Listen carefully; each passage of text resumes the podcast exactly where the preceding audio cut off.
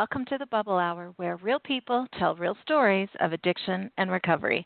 I'm your host, Jean McCarthy. I write the blog Unpickled, where I've been telling my story of life after alcohol since my first day of sobriety in 2011. I tell my story there, and I invite you to share your stories here. And today we have a listener of the show who graciously offered to share his experience uh, over the past six months without alcohol. As a matter of fact, he first wrote into the show three years ago and uh, said, you know, I'm listening to the show and I'm kind of interested in what what you're saying. And then um, I didn't hear from him again for a while. And sure enough, a few years later, he wrote back and said, guess what? I did it. I'm doing it. I'm living this life. So the guest today is Brendan. And hello, Brendan. Thank you so much for joining us and telling us your story. Hello, Jean, and hello, listeners. Great How to be here. long? Oh, we're glad to have you. Um, so I'm in the west uh, in Canada, and it is snowy here. Uh, is it cold where you are this January yeah. day? Yep, yeah. sure. So I'm in uh, I'm in uh, upstate New York, uh, western New York area, and uh, it is in the single digits uh, these days, and it was uh, negative five or seven or ten over the weekend. So um, it's been quite cold uh, lately, and um, but everybody's kind of hunkering down and uh, snow blowing and, and shoveling and all that fun stuff. Are you a reader? Do you have a book on the go? Um, yeah, so I'm a reader. Um, presently, I'm reading uh, "Waking Up" by Sam Harris and I'm reading um, Meditation for Fidgety Skeptics by Dan Harris. I've never heard that title. That's fantastic. Meditations for Fidgety Skeptics. How yeah, do you like it? Yeah. uh, I like it. It's a, if you're familiar with Dan Harris, he's a correspondent on uh, Good Morning America, Weekend, and maybe Nightline. He wrote the book 10% Happier which oh, yeah. was about kind of meditation and about kind of finding oneself. Uh, he had some addiction issues as well, incidentally. Um, but he wrote that book and he had the 10% Happier app. They did a book tour, etc. But um, this book is sort of a springboard. Uh, it was springboarded off of the uh, book 10% Happier. So it's more about the nitty gritty of meditation and how to do it and things of that nature. So I, I'm enjoying it so far. Oh, that's well. It's good book reading weather this time of year, so I'm yeah, glad I asked. Absolutely. That's a great title. That just made my day. Uh, I'm going to have to look that one up. Um, so, okay, well, I want to hear your story, so I'm going to ask you to dig right into us. Tell us about yourself and um, about your relationship with alcohol before, during, after uh, your turning point. Sure. Well, um, your your your history of of us, I guess, was a, was a good segue because yeah, in 2015, in April, uh, I had stumbled across uh, the blog at that point in time and and wrote something. I don't have it in front of me, but wrote something to the effect of, I think this sobriety thing could be could be for me. Uh, it only took me three plus years after that to really solidify that stance and, and figure this whole thing out. Um, but uh, I'm, right now, I'm 40 years old. I I live in in Western New York, uh, upstate New York, so near Canada. I'm, I'm in Canada quite a lot. Um, I uh, am married, got uh, two beautiful children. Um, very kind of content from an employment perspective. I'm a I'm a high level government executive, um, and I do uh, enjoy that work uh, immensely. I went to school for that work, so I did the whole uh, bachelor's and, and master's, and kind of had that as a career path. Um, my my experience with uh, this addiction, um, I did grow up in a household where neither of my parents uh, drank, um, which I know in, in some circles in some interviews that's not the case, but that's mine. I, none of my neither of my parents drank. Both of my parents' parents drank um, heavily um, and perhaps that's why they did not. Um, my father now drinks a little bit sparingly here and there, but when I grew up, certainly didn't didn't much at all. Um, I grew up in a community, however, that um, was very, shall we say, lax with respect to underage drinking. Um, it was just sort of embedded in the culture per se that everybody, you know, drank at an early age and kind of had that rite of passage. Um, I still remember as I was kind of jotting down some things about life before, during, and, and after alcohol. Sort of the before was that I just I kind of didn't want to get into that game, so to speak. I wasn't interested in that. Um, I was an athlete, and you know all I loved was doing was playing basketball and kind of hanging out and swimming and having fun. And um, you know, gradually, sort of the peers started drinking. I still wasn't and so now, fast forward, probably age of 14, 15, again, most of the peer group is talking about alcohol and talking about drinking and parties. And at that point, I think I'm still not partaking. And then at some point in time, I, you know, I had my first drink and I despise it. Um, should have stopped there, um, but I couldn't. I couldn't stand the taste, and I think I dumped it out. And, and sort of the first iterations of drinking alcohol for me were times when I was around kind of all the peers that were doing it, the friends and such, and I might be kind of milking one, so to speak, and kind of sipping it here and there and like dumping it out, or you know trying to, you know, turning around. Somebody might see me and no, I dump it out because I didn't I didn't care for the taste. Um, eventually, though, I did develop that taste for it, and um, for a period of time that you would say that's all she wrote, but uh, I did I did develop that taste for it, and it was beer primarily. It wasn't it was never wine, and it was very rarely uh, liquor, but that was probably 16ish, and then um, you know grow, go, going in it was sort of like something you hid from the from the parents, and whether they knew or or didn't know and looked away, whatever the case may be, it, you know I never really got anything as far as instruction goes. I did kind of get really sick drunk one time and actually, you know, physically sick and at that point in time I quote unquote got caught and it was uh you know not a good experience and sort of I didn't drink a little much after that, but then right away I kind of got back on the cycle. And at that point in time, you know, groups of friends got into, you know, harder alcohol. So it was at that time it was vodka and rum and you know we'd have parties where there'd be a bottle of vodka and a bottle of rum and we would drink all of those and and then you and at that point I'm going to college and I went to a, a great college which I had a, a wonderful experience at. It was known, however, as kind of a little bit of a party school, and that sort of fueled everything.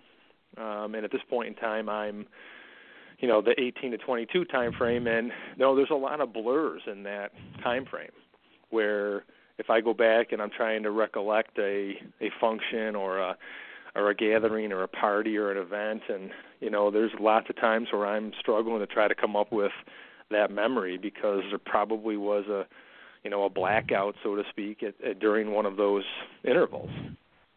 So that's difficult. Um but certainly you know I continue throughout that process. I you know, I drink and we have the parties and the college stuff and the keg parties and uh you know, all sorts of different kinds of drinks and stuff like that. And, you know, I graduate and then I'm on my own and I have lots of different memories too of kind of getting really plastered drunk at different functions and parties. I do get married at 23. Um I get married and, you know, we start a family at 25. And then as I was jotting these down, I kind of have this this period of time where I would say between 25 ish, 26, 27, and around 30 ish, where I'm not, as I recollect, I'm not drinking that heavily. Um, I don't I don't really know why. I mean, I'm still drinking, but I'm not drinking that heavily. So I'd have a couple of functions of of a social nature where we'd have an alumni gathering or a gathering of friends or a Christmas party, and definitely I would tie one on, as they say but I don't remember drinking being, you know, omnipresent or, or, you know, or beer being all over the place, like in terms of, you know, in every fridge and every crevice of every, you know, possible location in the household. I just don't remember that being the case. But nevertheless, there was that stretch of time where certainly I still was drinking. I don't recall any long stretches where I said, "Oh, I'm going on the on the wagon or whatever. Um, so I did I did continue to drink and, and it definitely drank or drank in excess for some of that stretch. And then then I you know, there's some sort of turning point as best I can recollect it is right around that 30ish time frame, 32ish time frame where craft beer became a lot more uh, well, it became ubiquitous, really, it, all over the place. And in every new instance or new offering, there was the next best thing you had to get, and uh, the next offering or the the limited edition attraction of some IPA or some ale or whatever, and whatever it was, that sort of I sort of latched on to that, and I I took a liking to that, and before you knew it, I had a kegerator in my house I had a a fridge full of all the latest and greatest craft beer, and then I still have my kind of regular go-to light beer. So at this point in time, I'm drinking a lot more. I'm probably running into the very much uh, uh, appreciated now, not then, wrath of my better half, where um, she would be um, sort of lamenting one more bad episode that I would have, um, where she would kind of say, "Hey, look, you know, you drank in, in excess. You know, do you remember what happened last night?" Kind of stuff, and and I would struggle. And of course, as you know, hearing other guests, I mean, the craft beer explosion created the availability of quote unquote good tasting beers with much higher alcohol content. So the light beers, the Bud Lights, and the Miller Lights or whatever of the world that have three ish percent, four tops percent alcohol by volume are replaced with these heavier IPA type beers that are sometimes seven, eight percent. And a few of those can get you real cloudy per se and just not knowing what you have going on or what day it is. And, and that became sort of the lifestyle and I and I I got really into that and you know beers beer was at every party. I would want to know how you know where we were going if there was going to be beer there. And i've heard yourself and other guests kind of talk about this either in blog entries or in, in interviews about you know making sure alcohol's there and what am i going to do if it's not there. Um that was me.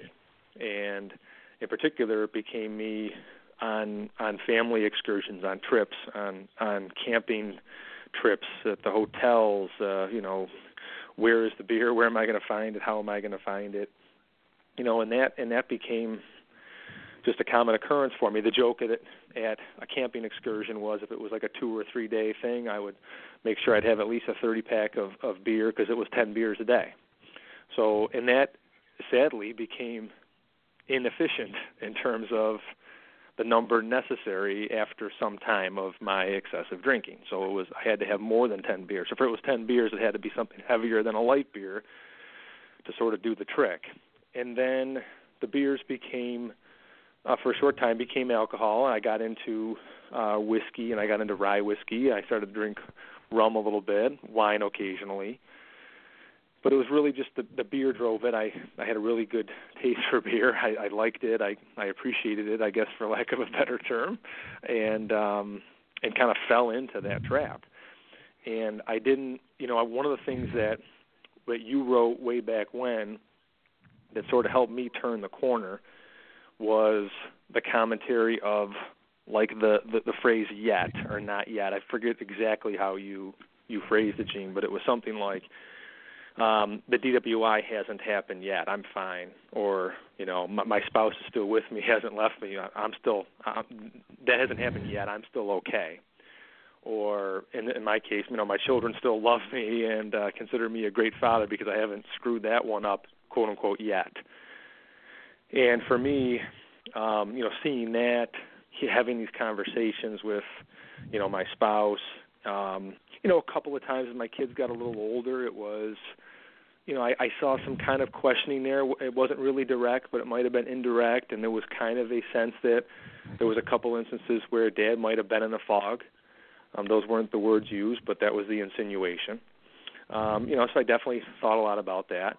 I will say I have some sort of angel or higher being looking out for me for the times that I've had uh, alcohol over the years and gotten behind the wheel, and I'm not proud of that, but um, honestly can share that that um, that you know again it was that yet phrase. It was that well I haven't gotten in a car accident yet. I haven't I haven't done something terrible behind the wheel yet, and you know I, I couldn't continue to keep you know really looking at myself in the mirror about that.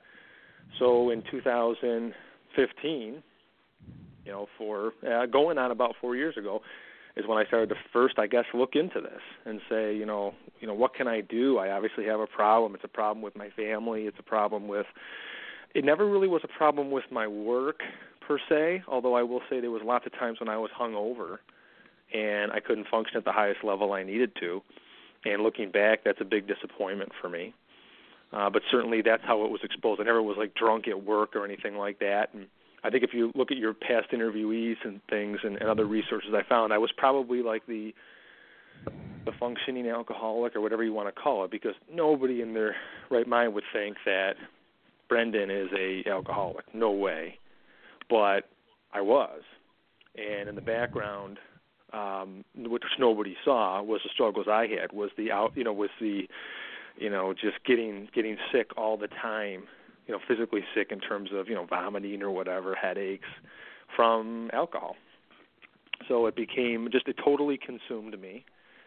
And so at 35 36 whatever it was i kind of obviously was starting to take a look at it because i emailed i emailed you and i was looking at resources. And i just i could never really get over that hump for whatever reason something would come back. And i mentioned sort of kind of how I grew up and the friends I have, and they're really all good people. They're great people. There's you know they would kind of take the proverbial bullet for me, um, but sort of embedded in all of all of my real good friend relationships growing up, even from 14, 15, just how we grew up and where we grew up was always was always alcohol. So anytime I wanted to be around the people that I love, it was around people that I love and alcohol, uh, almost 100% of the time so that was a struggle for me to um, talk about the separation of those two kind of facts, I guess. So that was a real tough one for me. So you know, you now you fast forward another another whole year goes by, another year goes by. During this time, it is more of the same. So it is it's the con it's probably every 10 days or so a blackout um caused by drinking. Um some every 30ish days probably a, a fight with of some sort with my spouse or disagreement and something to do with with alcohol whether it was you know an alcohol infused argument or it was an argument about alcohol and what it was doing to me or whatever. And and that became that became apparent. It was it was lots of just again just wasted nights in terms of not knowing what was going on the next day. Just you know, stuff when I look back on now is just like you know, it really disgusts me. Um, other times when just I didn't have any any energy or whatever to do anything because I was just so darn hungover. And you know, I got a reputation in, in certain circles where it was like I was always the guy for a good time. I was always the guy that was going to stay out late. I was um I was always going to have one more. I was going to close down the bar. I didn't want the night to end um, all of those sort of you know comments about somebody that was the quote unquote life of the party or the big booze or whatever were, would come with would come to me or with me. Um, so that that then you know fast forward I guess a little bit and, and through through this time there's lots of bad events. You know a couple of signature events I can recall. Uh, and, rec- and I can recall as a little bit of a misnomer because some of them I can't honestly can't recall some of the facts. And you know, one is a family trip where there was a you know a gathering of people at this establishment and you know we were all kind of having a good time and I was already you know three sheets to the wind and we were around doing some chants around this particular person at this function all in good nature and they were enjoying it well they were enjoying it as well uh chanting somebody's name for a sports function and the next day people were kind of saying to me you know doing the chant and kind of having a good laugh of it and I hadn't a clue what they were talking about there was references of the restaurant that we ate at that night. Didn't have a clue what they were talking about. I was physically there, but you know, mentally and from a perspective of you know, I guess kind of walking consciousness or being cognizant of being there, I, I wasn't there. Um, and waking up that morning, being like, "Geez, I don't remember anything of that nature," uh, was pretty troubling. So that was kind of February-ish um, probably about a year ago, February, Marchish of 2018. And then in April, May, had an event, concert. Um, I'll talk about later, um, still to this day, you know, we all have our triggers, and you've talked a lot about your guests about kind of different triggers of what mine, uh, music, and of all things nostalgia, which I can go into, are, are big triggers for me. Uh, because at least for the music piece, I'm always, I was always, you know, kind of getting drunk and listening to music, or or I was getting drunk at a concert, or I was drinking with music in the background. And I love music. I have an appreciation for music. I don't play it, but I love all different kinds of music, very eclectic music taste, and it was always just surrounding me when I was drinking. So music's a big trigger. Nostalgia, I don't really know why, but whenever I get kind of, you know, uh have some heartache of, you know, oh, growing up or some some story from my teenage years or uh or just uh, you know family members or again where I grew up or um you know, looking back on something or whatever, you know, I, I I keep all my mementos. I save everything. I don't throw anything out. So that's kind of my makeup. But whenever I start hearing stuff or talking things about in that realm, reminiscing or etc., I don't know why, but it's a major major trigger for uh, desire for alcohol, and even even to this day. So that so those two things are kind of going on the whole time. I was at a music concert. This is probably now April, Mayish, and I have. uh I have a really bad episode. Again, it's it's uh, craft beer. Um, I'm driving, should not have been behind the wheel. Um, you know, make it home, get home, and there's different things about uh, what happened. Um, you know, afterwards, in terms of, uh, you know, I woke up and I'm like, well, geez, you know, I I, I kind of thought I did this and kind of thought I did that, and sure enough, that was all true. I didn't do anything, you know, quote unquote, I didn't do anything wrong. I didn't mess anything up. I, but it was just like the the fog the fog was just so pronounced of what the heck happened yesterday and the music you know oh well remember he played that song and i'm like man you know it was a great show great artist and i can't even remember what an awesome song that i love what it sounded like live because i was so bombed and that and that stinks uh so that was mayish mayish i think and then all of a sudden i had one last kind of you know hurrah where you know, there was I think it was a golf outing, something like that, where got drunk and you know kept drinking again. And, and one of my things was never wanting the night to end. That was always one of my hallmarks of when I my drinking days was. I was, you know, I just had this thing where I didn't want the night to end. You know, I guess fear of missing out, they might call it now. I don't know. Maybe I maybe I had a fear that I'd miss something. Well, anyways, I would drink and drink and drink and drink, and before you know it, you're just you're really gone. So I had that. Had a series of talks with my wife, who has been an unbelievable rock through this whole process to get me through. Would not have been able to get through it and through this without and continue to do it without her. Had a series of talks, and she was really kind of, you know, really it opened her, her eyes too about what the pull was. I mean, I think she knew and she knows me, you know, as better as best as anyone. But it was sort of like that. She finally understood a little bit what that pull really was and that pull is and that you know she did some additional research. She I sent her to the blog. I sent her to other resources online so she could kind of figure out, you know, not use not not using it as a crutch to explain away or to justify any of my actions. God, I would never do that, but it was just to say, hey, look, this is this is what I deal with. Um, you know, I think about it every single day. I think about when my next drink is going to be. When we were at this function, this is what I was thinking, and a lot of that stuff was sort of eye opening. So on 30th of June, there was a party I went to. I think I had had already committed myself that this was going to be my life. I had uh, a single beer at that party, which is extreme rarity for that party host to see me have only one beer. They thought I was sick or hungover. And on the next day, which was the first of July, um, I made the commitment to lead a life of sobriety, and I have not had a drink uh, since then. So it was six months, a little bit ago, and I think in my daily journal I'm somewhere around 200. I write it down every day, and I wrote down this morning. I just don't have it with me. I think it's like 202 or 203 days uh, sober.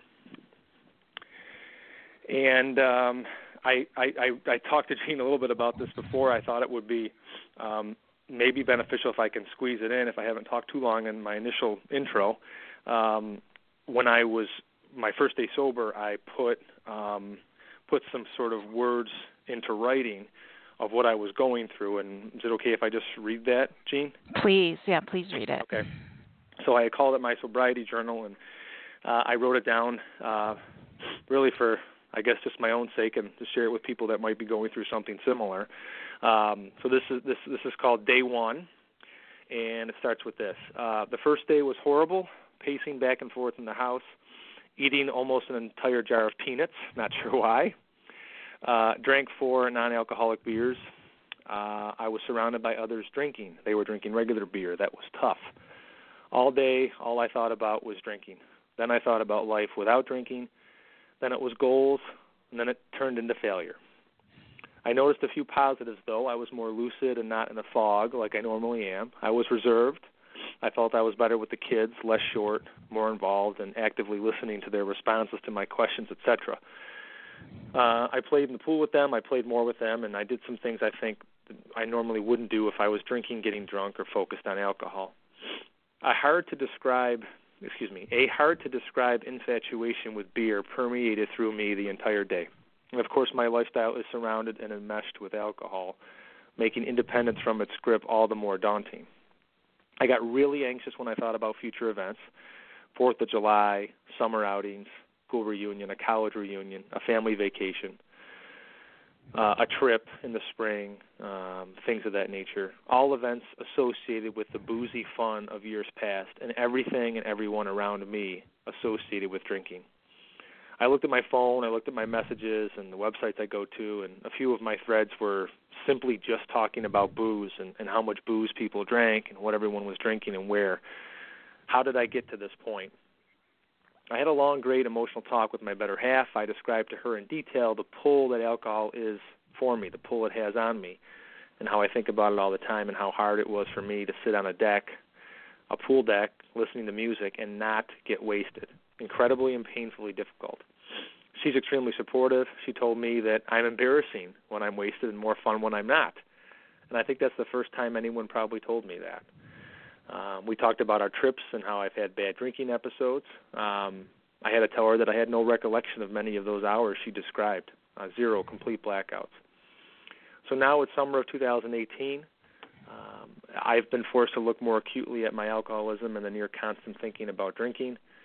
Um, I started this journal to detail the days ahead, and I just only have, I think, two more days here, and then I stop. So I'll just read these here.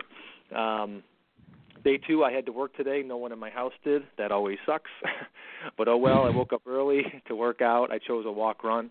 Basically, the entire time I thought, life without alcohol, how hard this is going to be. I actually cried about three quarters of the way through. It's tough. I texted a former drunk turned sober friend last night that I might have to join him on the wagon, and he replied with a very supportive, albeit short and sweet text in reply that helped my spirits. I told my wife on day one I think I need an outlet. Maybe it's writing, maybe it's fitness, eating healthy, cooking. I don't know, but I need an outlet. Day two in the afternoon. Now that was in the morning, so I felt like I had to write. Um, I got to a place where everybody was was doing things that normally I would associate with uh, drinking and beer, uh, fishing, uh, cooking, boating. Needless to say, this was extremely rough, nearly torturous. Everyone around me was drinking, and there was beer in the fridge. I was beyond restless. Um, I ordered a 30 days to sobriety book. I noticed uh, my wife noticed my tension and moodiness and sort of took it out on me. I ended up breaking down about 10 p.m. for a solid hour. We talked through a lot of things and the pain I'm going through to beat this. I was very clear that this is like withdrawal and how it feels like the worst emotional pain you can experience, except worse. And is the worst possible time of year to be quitting drinking, uh, as in the summer. All I think about is times ahead where normally I get hammered and now I will be sober. It gets me super, super anxious, fearful, worried, and restless. I have to find outlets. I ran or walked three times today already. uh, I kept. I also kept eating, which has me concerned. Uh, also, my nails and skin are nearly chewed off. I was always a nail biter, and I'll talk in a second how I I'm not a nail biter anymore. Um, this was taken to the extreme. And then day three, uh, in the morning here I write this is the 3rd of July. So you can, you know, around here, and I'm sure likewise sometimes in Canada, but around here that Independence Day holiday is just a, is uh, is a big party, big booze fest, big you know cooking and drinking and partying. Uh, so day three, the 3rd of July morning, started off okay. I walked for about 30 minutes. Me and my wife conversed a little, but as soon as I got to start my work readiness routine, shower, change, coffee, to go to work, I got really down and really in low spirits. I started to unfortunately think of uh, today, the 4th of July, and just how pain will, painful it will be to stuck around other people with no outlets, uh, no beer for to bring me my usual relaxation. Um, I don't want to be at work at all. Uh, I don't have I don't have any drive. I don't have any ambition. All I think about is this new fangled territory that I'm in. Um, I feel really bad about that, but it's also very overpowering. I can't combat it. It just consumes me and takes over. Um, I'm at a I'm just at a very fragile state. My wife then asked me if I could try and be a little better today and not so morose. I said I would try. I feel bad because this is a lot to ask of her to put up with all this shit uh, stuff I am throwing into her and our life. I feel bad about that. She asked last night if this was one of the quote unquote on the wagon things, I will end up just going back to drinking. I said no, not this time. I said I can't drink, and I need this to be it. Knowing my history with alcohol, she immediately understood the severity and the profoundness of that statement and seemed to get more supportive as the conversation wore on. My wife keeps saying to not look forward too distantly, but to take it one day at a time. So today, it's how do I get through today, and that's the 3rd of July. Um, I never wrote again after that. It doesn't mean I didn't have thoughts to write anymore or that I didn't need to write anymore, but I didn't didn't write anymore in that journal after that. Um, the thing I'll end the thing I'll end with in this stream here is that that book I reference. It's not a plug. I don't I don't make any money on these uh, recommendations. uh, one of um, I don't know Amazon searching whatever I got into a into a book and it's called the 30 Days Sobriety Solution by Jack Canfield and Dave Andrews. It's day, literally day by day a different solution. So you know, one's the meditation solution, one's the reading solution, one's the outlet solution, the fitness solution, whatever, whatever they are. Um, I did that religiously day by day, and I didn't miss a day. And that, um, listening to these podcasts, um, following your blog, quite honestly, um, and other, a couple other minor select things um, got me through. Um, and you can kind of make out from that uh, review of what I was going through as far as I tried to put pen to paper to really clarify the situation I found myself in. You can kind of get some understanding of how how difficult it was for me to do that. Mm-hmm. Um, but but that is um, that is what got me through. So now, you know, six months goes by. I, I journal daily. Um, it's one of that's a five minute um, the five minute journal maybe I think it's called. Um, so it's like three things that you know you're grateful for and what do you want to get done today? That's something and how did today go? Something like that. And uh, every day I just jot I started jotting down one you know for my first day. It was two and three and four and five and now it's 203 been to tons of functions since then and had I know there's a lot of you've got a great blog post on the um the you know the the, the debate on non-alcoholic beer. Um, I am one of those that fall on the side of it being okay. I don't you know have a 12 pack, but I have a couple at a party or sparkling water at a party um, in lieu of, of of the alcohol, and it has helped me a little bit. Um, I don't find any you know negative ramifications associated with me drinking it. Um, I you know, I started to see a therapist a little bit who I oh I didn't mention that too. The the book, your blog, and, and the therapist I ended up going to were really what got me through it in terms of and plus my own wherewithal and the support of my wife. Those were the the key catalysts for me getting beyond the the, the, pain of, of and, and the alcohol addiction. Um, and then in uh, you know my my diet became better. Um, I wasn't eating fried food because I wasn't at a bar and getting drunk and having to get you know fried food. Um, so you know, like a year and a half, which obviously predates my my conversion, if you will, from alcohol life to non-alcohol life. But I've I've lost 50 pounds in that process. Oh. Uh, yeah, I've uh, I'm I became uh, kind of like a vegetarian, but not like a a militant one, and um, sort of just changed my eating habits. I got into meditation. Um, I I try to have like kind of all natural kind of a remedy to everything. So I did get a prescription for like an anxiety related thing, but I chose to try to do that naturally, and I have kind of like a, a medley of some supplements that I take in lieu of that because I just didn't want. I mean, that's that's for some people. It just I felt it wasn't for me, and um, you know I have just a just a better refreshed outlook on life and and I'm never hungover. like it's great. um it's uh you know, life is better. My relationship with my wife is better. I think my relationship with my kids is better. I mean, there's a big joke about my kids trying to you know they'll go in the aisles they'll they'll, they'll see you know uh, a display maybe for a non-alcoholic beer and they'll kind of mention something to me and and they just kind of know that that lifestyle is gone and and I think me noticing that means they noticed the old lifestyle before. And um and again it was always that yet i never I, I didn't i didn't i didn't ruin my relationship with my kids yet. Why was i still drinking? Why was i still doing those bad things to my body physically and then of course mentally? So um that's kind of like the shortened version of my before during and after. You sound happy. I can hear happiness in your voice Yes, I'm. um I'm. I'm a lot. I, I'd say kind of a lot happier than than I used to be. I think. I think I found myself as I would go through these cycles where I just get you know so down. I mean, alcohol is a depressant, and um, you know you would get so.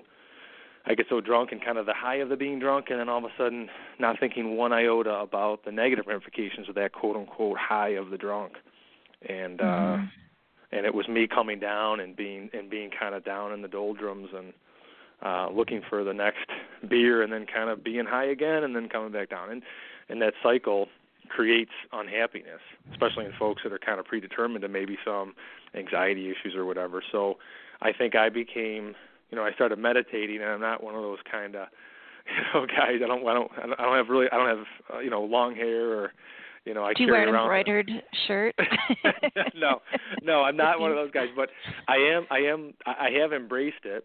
And I mentioned the nail biting thing. I mean that uh, it was a simple thing. I think I think about meditation a lot now, and I and I think about no way if I was drinking would I be able to do this, and and I think about too just the calmness that I have and the happiness the happiness quotient uh you know is being much higher than it used to be and I take I take that to the lack of alcohol and sort of the power the the power that just it's like it's like if you're you're feeding into the power supply every single day that goes by that you don't drink.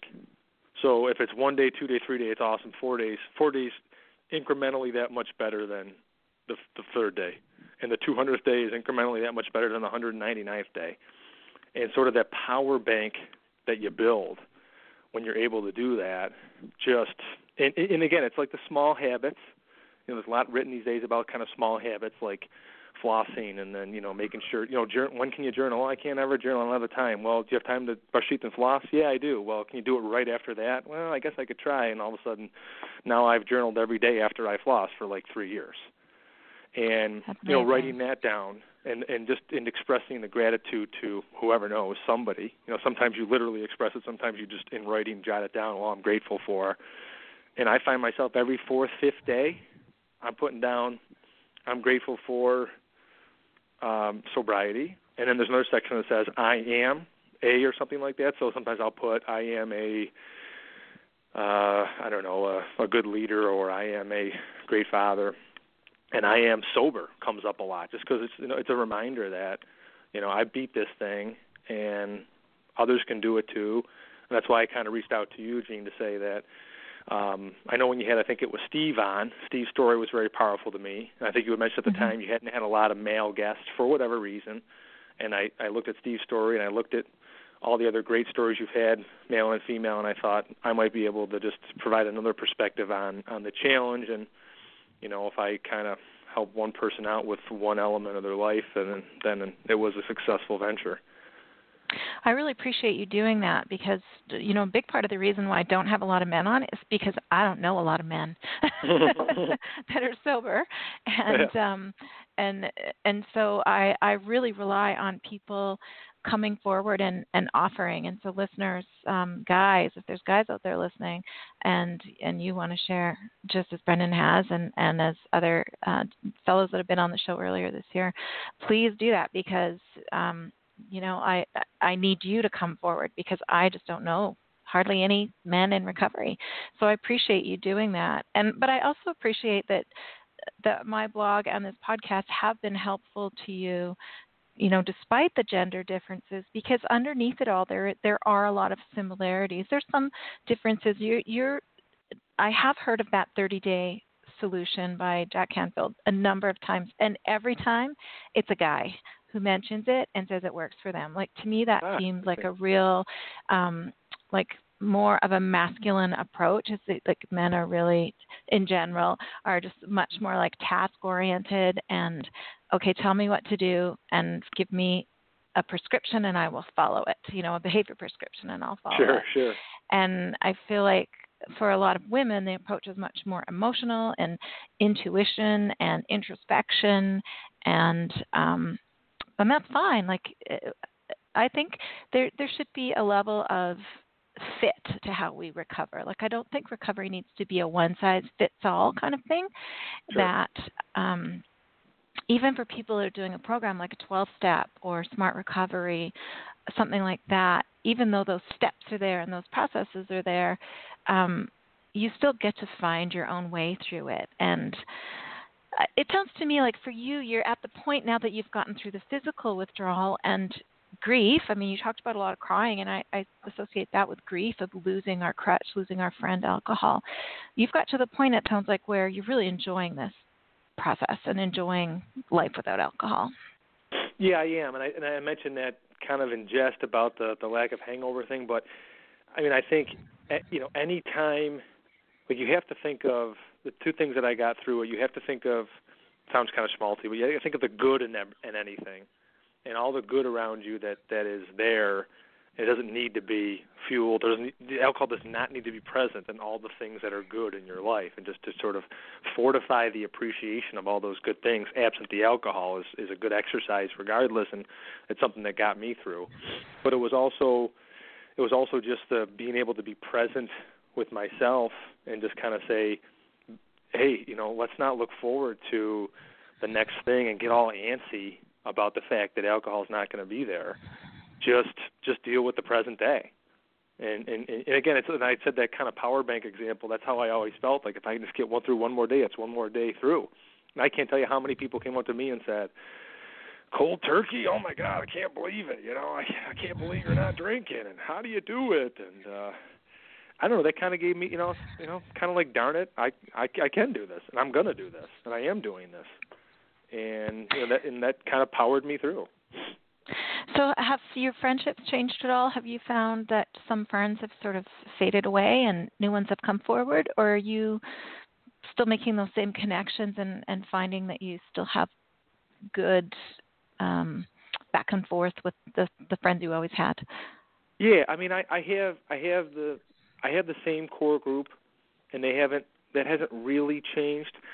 I had one that was sort of a second tier, if you will, that you know so much of the friendship was built on you know going out and getting drunk that that probably that isn't that strong anymore. All the other kind of lifetime ones or really strong bonded ones remain. Um i'd be lying to say if it, it's a little it's it's a little touch different because again i know i know all, i'm not unique and a lot of friends are like this but um i always tell people it's like picture all your you you can say that all you want to but everybody else thinks theirs is kind of different or unique but um i find mine was like as far as it, it's um its intertwinedness of drinking it was was your story but on steroids.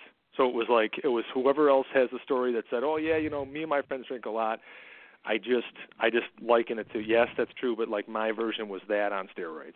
So it was like just in everything and in every time in every instance in anything that we were doing it was always in, everything we're talking about was drinking. So i think that by its nature there's a there's there's a there's got to be some little differences and changes. So it's always tough to be the the sober per like i had to do it once or twice right? When you're when you're the sober person around everybody else that's drinking you realize how like obnoxious everybody is and that's how you sound when you were drunk right? So now now that i'm that person and i'm permanently that person and you know that used to be hard for me to say, but I am permanently that person now. Um, it's like, wow, you guys are kind of annoying sometimes, you know, and and, and you know, wow, you're kind of a drunken, belligerent idiot. Um, so that that has caused a little bit of a change. I mean, the friendships are still there, but that acknowledgement and that perception, I guess, is is that has to be there because I'm not in that booze fueled belligerent state that they are. So I would now I can kind of maybe appreciate it and notice it a little bit more. Um, so what do you so do then guess, in that situation? If you if you're at a gathering and things are getting kind of icky, what do you Um, I, I usually try to. It does give me some discomfort. Um, I usually try to remove myself from it in some way, in some kind of casual way. Um, you know, maybe leave a touch early. You know, move to it. I mean, not everybody's like that in terms of belligerent state. So I try to find somebody that maybe is not that intoxicated yeah. or taking it light that day or that night or whatever. So try to just separate myself and not make not make any confrontation. And it's never been one that's like, a, oh my gosh, you got to, um, you know, you got to follow my path now because I'm not a, you know, proselytizer or whatever you want to call it. I'm not someone that's going to go out and preach. I'm, I've never been that person. And to each their own. So and they they know I'm they're not, I'm not going to be like that, but I'm also not going to be, um, you know, dismissive or or upfront confrontational or like trying to discipline them in any way, like trying to say, "Well, you shouldn't be doing that." I just try to remove myself from the situation nowadays, but it, it does rise up every now and then. You mentioned that you go to a lot of work functions and and social functions. Have you had conferences or conventions um, I know a lot of people say that those are the hardest things. For me, I went to my first convention for work when I was six months sober, and it was really hard because I was so out of my element. Um, have you had anything like that that you've had to go to, and and have you been triggered at all in in any environments? Um, yeah, so I I have um, I have had probably let's see, so July in uh, September October I had a major work function, which would have been a function where uh, it was always in a different city each year, and it would be a work function that we would go to. It'd have a core group of guys that would always go to that, and gals that would go to that work function. And say it started on a Monday, that first Saturday or Sunday when we touched down, it was let's find the craft beer place, and it was you know let's let's tie one on because we didn't have any work functionality assignments the next day. It would maybe start the day after that. So and I was known for that. Again, known to be kind of life of the party. You know, where you going? You're on the party planning committee. You know, you're the chair of it. Where we, you know, where we headed today, and you know, and I'd be buying drinks for people left and right and all that fun stuff. So probably three months into it, into my sobriety, was one of those functions at a place I'd never been to, and and uh, I survived. I just kind of got through it. Um, you know, one of the things I didn't mention was I had I had a little bit of a I don't want to call it a crutch, and not everybody has this, but I did have, um, and it wasn't a lie I was telling people because it's the absolute truth. It would be hard for me to say it if it was a lie, but I had had a medical diagnosis associated with my condition. I don't know why I didn't mention this before, but um, that I had something at least awry with my liver.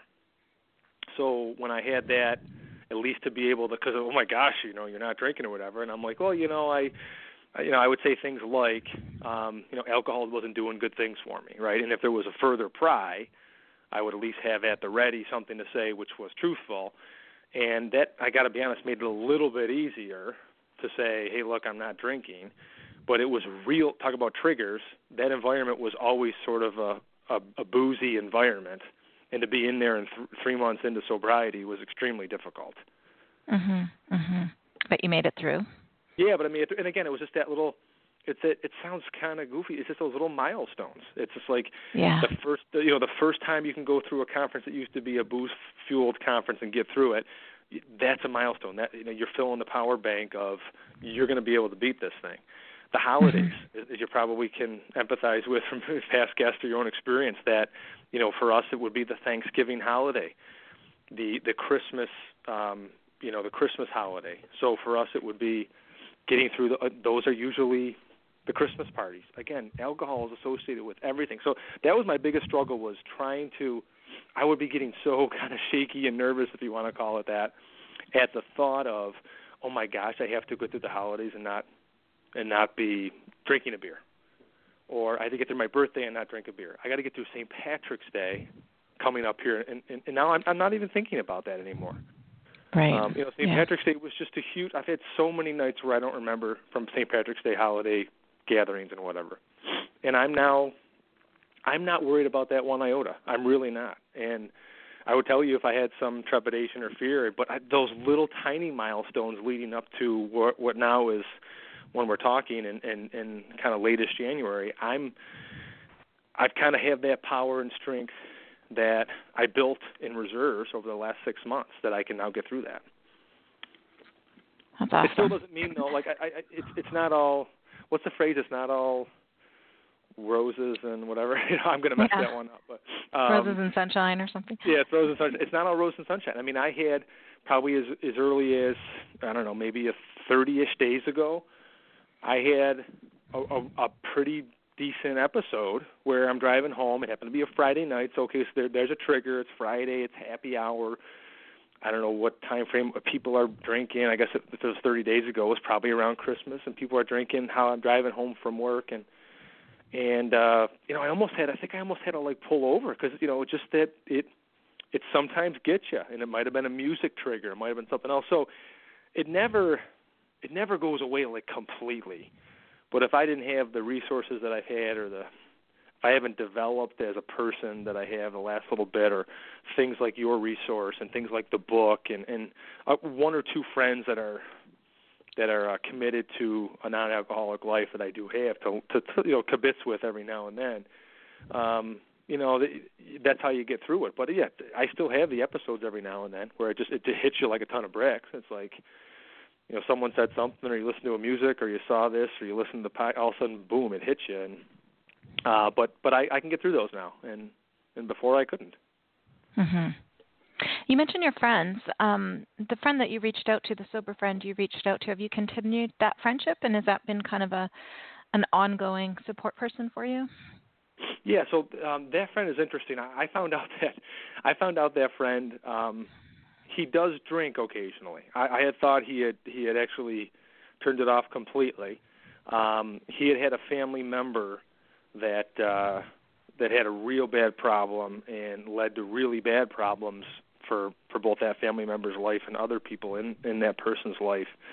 So he kind of took that as a trigger. Like I gotta. He was a little bit of a wild guy too. You know, I gotta. I gotta curb it. I gotta. So you know, the, the thought, well, he's not drinking. He's not drinking anymore. And I had a wedding again, another trigger point. Okay, geez, you're at a wedding, everybody's drinking. I got through that just fine. Had a had a blast at the wedding. In fact, had, haven't laughed so hard in so long at some of the times at this wedding I just went to. And this guy was drinking, and I'm like, oh wow, I guess he. But um, you know, you make kind of some comments about like normies and people that can kind of do it. Um, mm-hmm. You know, ha- have a drink here and there, whatever. Like that was kind of the thing I would tell people when I said I'm giving up drinking. It's like, look, you know, whatever the doctors say, or I know I could, whatever I wanted to say. I, I know I look, I know I could have a beer every now and then, but that's the thing. I can't have a beer every now and then. Like mm-hmm. I, I have family members that we go to we go to a vacation with, and they're like, they can have a beer and sip on it in, in two or three hours. I would have five, six beers in an hour, and it would be like yeah. a race, right? I, I mean, I just I know myself now, and that was some one of the harder things to do. Is I got I got I gotta say I, I know myself now. I can't be the one or two beer person, the quote unquote normie. I'm not that person. Yeah, I can't be that person. So I guess you know, I, even all is. these years later, it doesn't. One does not even appeal to me. I, I mean, there's no. I still don't get one drink. It's sure, yeah, yeah. It's and, not and, even and nor, inviting. Nor did I. You know, I never would. Yeah. It would always be probably at least like three, and more often than not, a couple of times that. Um, another friend absolutely did. I mean, you know, certainly, you know, probably on the scale was was even worse than I was in terms of volume and severity with his problem. Is I don't know a year or two into it now, and, and we can kind of share, and it, it remains confidential because of how and where we work. But you know, we kind of talk, and it's like he's very um, supportive and, and somebody I can lean on with a quick text or a quick, um, you know, sidebar conversation about you know what I'm going through, and um, and he's been extremely kind of helpful in that kind of pay it forward. Uh, I've been through this. Um, you know, let me know whenever you need anything. You let me know, and that means mm-hmm. a lot. That's very yeah. helpful. Yeah, I think that's worth its weight in gold. I'm also curious, Brendan, about your parents because you said they didn't drink because they grew up with problematic alcohol use in their own lives, um, their parents. So did they were they worried about you when you were drinking? And you know have you talked to them about that at all? Are they happy that you've quit or is it is it something you talk about? Um you know what? It's it's it's really not. It's it's sort of it's sort of just an unwritten, unspoken. I have a you know I have a, a great relationship with my parents, a fine relationship with my parents, but it's just not something that we really talk about.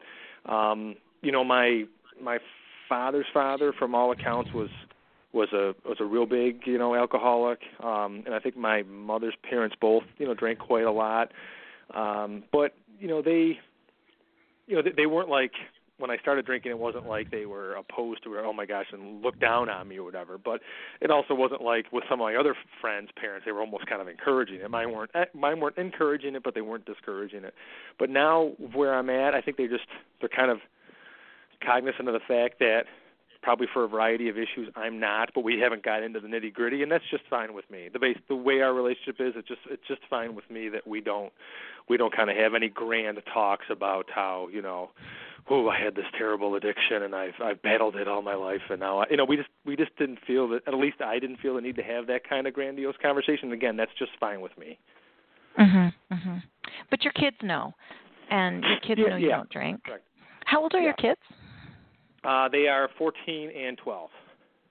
so incredibly important ages for them to um to, to just as they're starting to develop their social awareness and and enter into their teenage years how wonderful for them that you're modeling this change that they've seen this change and that you're kind of creating a new normal for them um yeah, i think and that's I, fantastic I look especially. I'm sorry to interrupt you. I look at I look at particularly at my older my older son, and 14, you know, going on 15, and I think to myself, you know, kind of holy shit, and I, that would he's nowhere near ready for alcohol.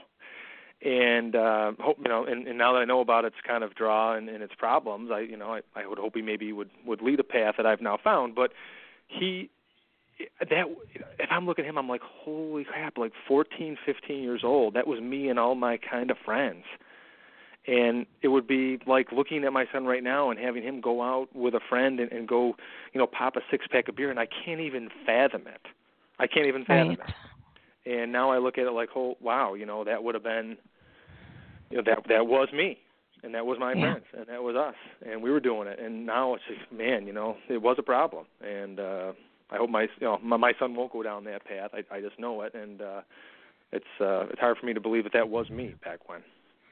It's funny because when you when we were that age I- i felt like i was an adult i mean i just i felt so worldly and so um i i just felt like i was grown up i didn't have anything more to learn Yeah, exactly. Yep. and now as an adult i look at people that age and i just oh i just want to make them a sandwich and them a blanket and protect Yeah, them right. Um, we're just about out of time, but I have one more question that I'm really Yeah. curious about because I wasn't a beer drinker much at all, and um, as much beer as you were drinking, that is so awful on your metabolism. You talked about weight loss, but I'm also wondering if you've seen other changes like in your skin or in your hair because the yeast in beer is so hard to metabolize. And a lot of people get like a I think it's called a candida overgrowth that you know they have like a overgrowth of yeast in their body from that. So have you do you just feel better? Do you notice changes in your in Oh your yeah, body? absolutely. Yeah, I mean, in, in the height of my probably so when I said my height was probably between 32ish and and 38ish or whatever. In that time period, I had um, you know procedures done to investigate what ended up being probably severe kind of like acid reflux and GI type issues. Um, probably you know, fueled by the alcohol or maybe the fried food, a combination of the alcohol. You know, bad choices because you're drinking and you're drunk and you don't know what to eat, um, but probably because of the alcohol. So like pop and tums and uh, and uh, antacid stuff, and always having at the ready like Pepto Bismol and Alka-Seltzer and everything. That is all completely completely gone. So, um, you know, I have no none of those kind of intestinal issues anymore. I don't have any need ever. Well, it, you know, unless I had like something really spicy, I don't have any sort of antacid needs. I mean, literally was like the beer. I was I have I have a 12 pack of beer. I needed to know where the tums were. So I always had that issue um, that I don't have anymore.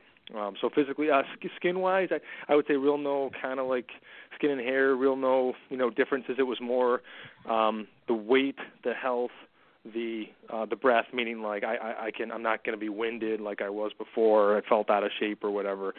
So physically and definitely mentally, um, way better off uh, without alcohol. And when you were going through those testings for your GI issues, were you like honest with your doctor about how much you drank, or was there a part of you that was thinking like, I will do anything to fix this, but I'm not quitting drinking? That's a great question because it's like one of those like awkward conversations that you have, and then, you know, you're like, well, how you know how should this one go? And you know, so we had that conversation, and I told the doc, you know, you know, I I was honest with them, and I I remember the I remember the kind of joke or the fun, not the funness of it, but the humility and also the laughter at it when he's like, well, uh, do you drink? You know, I think the thing, well, do you drink excessively, or do you consider yourself? And I'm, uh, it's kind of like, well, what's excessive? And and I think he said something like, "Well, when you drink, you might have more than five drinks," and I like laughed. I was like, "You know, is that all?" You know, like, and then I remember talking to my friends, you know, the goofballs that we were, being like, "You're not going to believe what excessive drinking is, guys. You know, where, you know, where are we on the scale? You know, like that was something to be proud of. You know, like that was a badge of honor. I look back at it now. You're overachievers. Like, yeah, right. Yeah, not the kind that you want to be. Um, right. So no, I was honest with him to a fault, and remember laughing about him telling me that that was excessive drinking. And so, um, you know, they probably said, oh, you know, you could, you know, cut down on that. It'll probably help out a little bit, but. uh but that was years ago. I mean, that it, it, it that didn't happen. I mean, it took me years and all those physical ailments and those um not societal but those kind of family troubles that resulted from all that. It took me years of that to to to finally recognize that this is the lifestyle I have to lead and um like I said it's and it just becomes the the newness of it too. You know and that's the power bank. It's it's the newness of it. It's the um you know life without alcohol. What else can I experience? What's my passion? So now now it's re- I never read. Now I read like a book a week. And now you know my fitness had t- my fitness had gone off. Now I'm the lowest weight I've been since I was a junior in high school and probably the healthiest that I've ever been. And people you know people thought oh my gosh is, are you sick? Do you have cancer? Because of all the weight I lost and I tell people, no, I kind of turned the corner on my health, and and this is sort of the new me. And That's fantastic. Uh, and I love it. Yeah, I love it. Yeah, I can hear that in your voice. Well, I'm so happy for you, for your wife, your family. Um, just, I mean, you just your story is just proof that life gets better when we when we take alcohol out. And at the time we quit drinking, we feel so sad. We think life is going to be worse. It's going to be we're going to be sad forever and unhappy forever. And I'm so grateful that you shared your story and that we can just hear in your voice just the joy and the the wholehearted um, approach to life that you're taking. It's really it's it's it's really inspiring. Thank you so much for sharing your story, um, Brendan. Well, thank you, and, and and thank you for all the work that you do, and I know it means a lot for all of us, kind of in the uh, recovery community, and um, and you know you were one of the reasons why I kind of went down this path is you know people the success stories and I think you had photographic evidence before and after alcohol and you know uh, trips before and al- after alcohol all these posts that you had that were that were inspiring on our end too or my end as well so um you know that really helped and I, you're doing a great service and I'm just happy to be a small part in one of these these podcasts.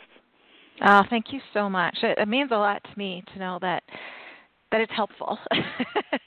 and um, and I'm sure you'll be getting feedback from this episode as well that that it's helping others. In fact, I'll invite listeners if you do want to um, express any feedback to Brendan and you know send your gratitude to him for sharing his story. You can email it to me, thebubblehour at gmail.com, and I will forward it on to Brendan.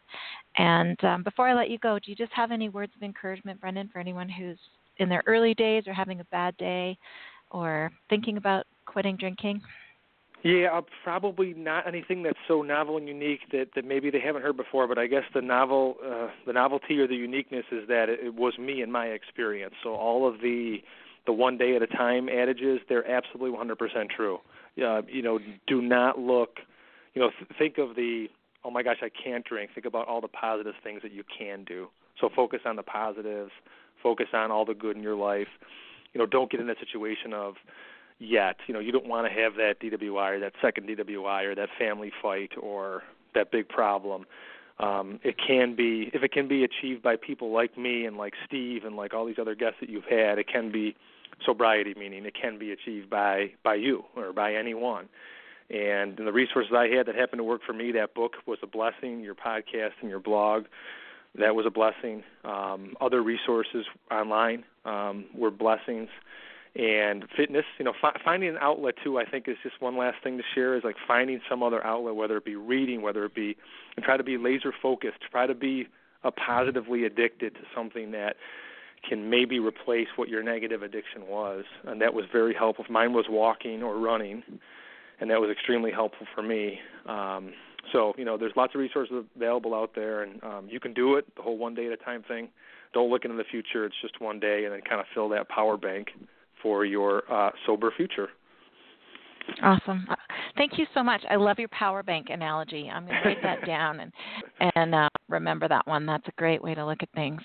So thank you so much, Brendan. I really appreciate it, listeners. Thank you for being such a big part of this show. I mean, you listen, that's why we're here. It'd be no fun for me to do this if no one ever listened to it.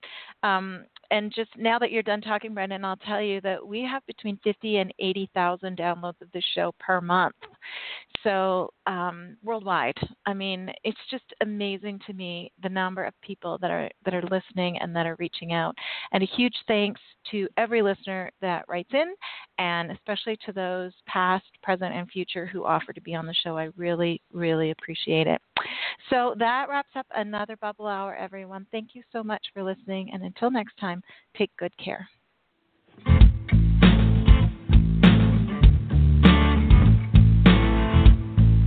own it. I did that, not proud, but that was me. And when I face it, I take back a little dignity. Not looking for excuses, I just want to be